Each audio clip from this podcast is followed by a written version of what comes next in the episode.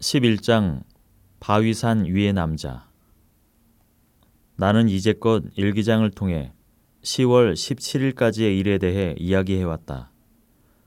그 다음에 일어난 기묘한 일들은 정신없이 진행되어 놀라운 결말로 치달았다. 마지막 며칠간의 그 일들은 너무도 생생한 기억으로 남아있어 당시의 어떤 기록을 참고하지 않더라도 온전히 회상할 수 있다. 나는 이제 쿰트레이시의 로라 라이언스 부인이 찰스 베스커빌 경에게 편지를 써서 찰스 경이 죽음을 맞은 바로 그 시각 그 장소에서 그를 만나기로 약속했던 것과 황무지에서 은신하고 있는 인물이 산기슭의 돌 오두막에 살고 있다는 이 두 가지 중요한 사실을 밝히는 그 다음 날부터의 일에 관해 이야기하려고 한다. 그 당시에 내가 이 두 가지 사실을 알고서도 이 사건의 수수께끼를 풀지 못한 것은 통찰과 용기의 부족함 때문이라 생각한다. 나는 로라 라이언스 부인에 대해 알게 된 그날 저녁, 나는 그 사실을 헨리경에게 말할 기회가 없었다. 모티머 씨가 베스커빌 저택에 머물며 밤이 늦도록 헨리경과 카드놀이를 했기 때문이다. 다음 날 아침 나는 헨리경에게 라이언스 부인에 대해 말해 주었고 함께 쿰트레이시에 가자고 했다. 처음에 헨리경은 기꺼이 동행하겠다고 했지만 다시 생각해보니 나 혼자 가는 게 좋을 것 같다는 생각이 들었다. 공식적인 방문을 통해서는 얻을 수 있는 정보가 별로 없을 것이기 때문이다. 그래서 나는 양심의 가책을 느끼지 않고서 헨리경을 베스커빌 저택에 혼자 남겨두고서 조사를 위해 마차를 타고서 떠났다. 쿰트레이시에 도착했을 때 나는 퍼킨스에게 말을 세워두게 하고 내가 만나야 할 여인의 집을 알아보았다. 라이언스 부인이 기거하고 있는 집은 쉽게 찾을 수 있었다. 교통이 편리한 위치에 있었으며 시설이 잘 갖춰진 집이었다. 하녀가 나와서 격식을 차리지 않고서 나를 집 안으로 들였다. 거실에 들어서자 타자기 앞에서 일하던 여성이 반갑게 웃으며 일어나 인사를 건넸다. 그러나 곧 내가 생면부지의 손님인 것을 깨닫고서는 고개를 숙이고 다시 타자기 앞으로 가앉으며 내가 찾아온 용건에 대해 물었다. 라이언스 부인은 굉장히 아름다운 여성이었다. 그녀의 눈과 머리카락은 윤기가 흐르는 갈색이었으며 그녀의 뺨은 주근깨가 선명히 있었으나 장미꽃과 같은 홍조가 자리 잡혀 있었다. 그녀의 이러한 첫인상은 매우 감탄할 만했다. 그러나 다시 보니 그녀의 얼굴에서 흠을 발견하게 되었다. 이목구비의 조화가 미묘하게 이상하였고 표정은 거칠었으며 눈빛은 딱딱하였고 흐트러진 입술 모양으로 완벽하게 아름다운 얼굴은 아니었다. 그러나 물론 이러한 생각을 가진 것은 시간이 지나서의 일이었다. 당장에는 대단히 아름다운 여인이 내 앞에 있다는 사실과 그녀가 나에게 찾아온 용건을 묻고 있다는 사실만을 의식하고 있었다. 나는 그 순간까지도 이 일이 얼마나 민감한 일인지를 깨닫지 못하였다. 저는 부인의 아버님과의 만남에서 즐거움을 누리고 있지요. 나의 말은 어설픈 접근이었고 라이언스 부인은 그것을 노골적으로 표현하였다. 저와 아버지 사이는 어떠한 공통점도 없어요. 그녀는 말했다. 저는 아버지에게 빚진 것이 아무것도 없고 더욱이 아버지의 친구가 저의 친구는 아닙니다. 돌아가신 찰스 베스커빌 경과 다른 분들이 아니었다면 저는 아버지가 계심에도 굶어 죽었을지도 모르죠. 제가 오늘 부인을 찾아뵌 이유는 다름 아닌 돌아가신 찰스 베스커빌 경의 일 때문입니다. 라이언스 부인의 얼굴이 붉어졌다. 그분에 관해서 무엇이 궁금하단 말인가요? 그녀는 타자기의 자판을 신경질적으로 두드리며 이야기하였다. 찰스 경을 잘 알고 계셨지요? 이미 말씀드린 바와 같이 저는 그분께 도움을 많이 받았어요. 제가 이만큼이라도 자립해서 살게 된 것은 그분이 저의 불행한 처지에 대해 관심을 가져준 덕분이죠.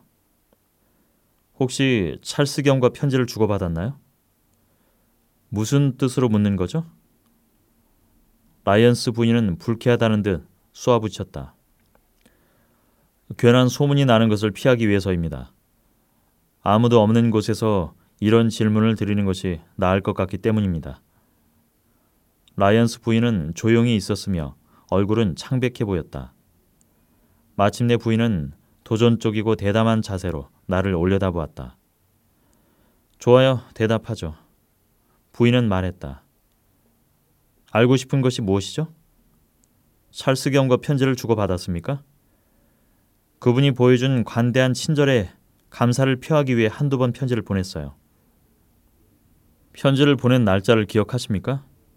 아니요. 찰스경을 직접 만난 적도 있습니까? 예.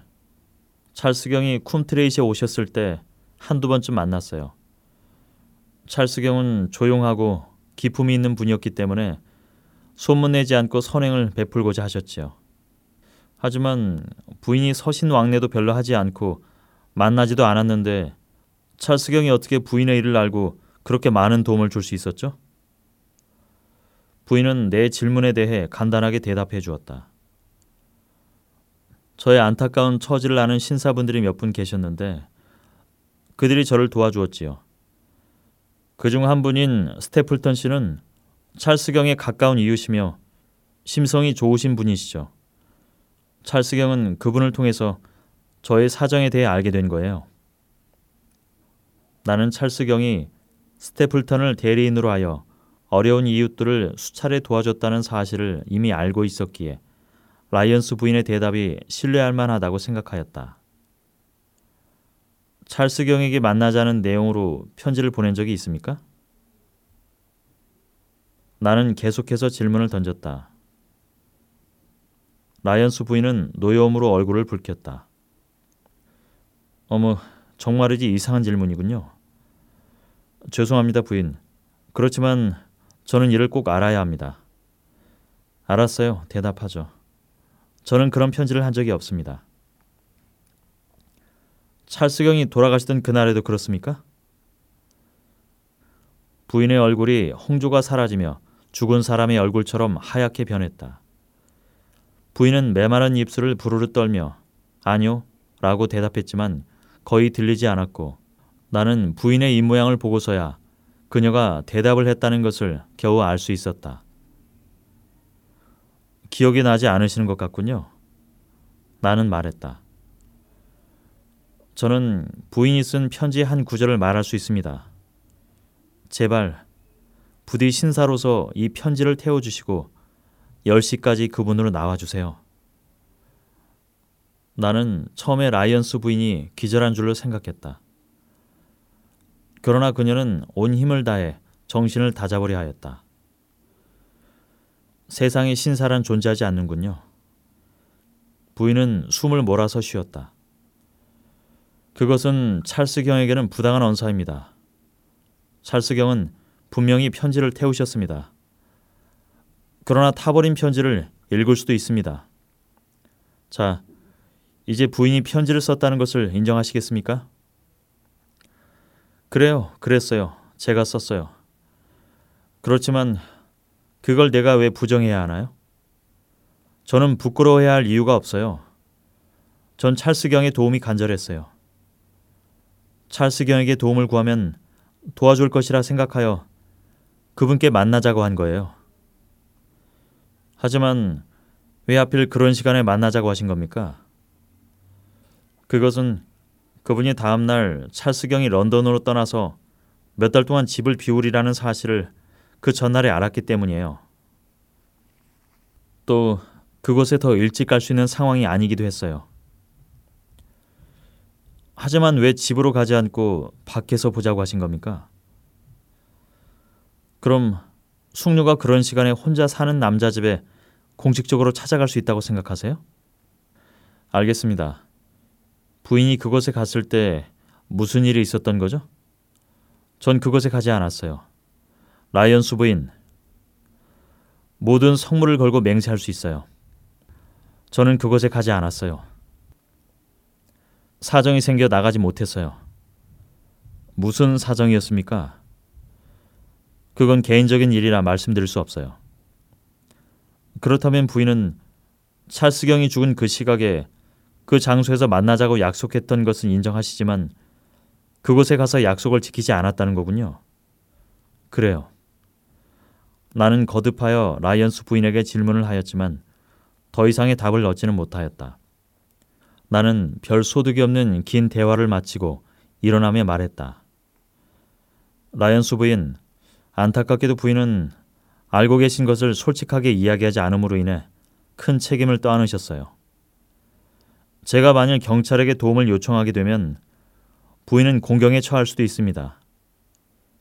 부인이 진실로 결백하다면 애초부터 왜 찰스 경에게 편지를 쓴 일을 부인하셨습니까? 섣불리 이야기했다가 오해를 받아 괜한 소문에 휘말릴까봐 두려웠기 때문이에요.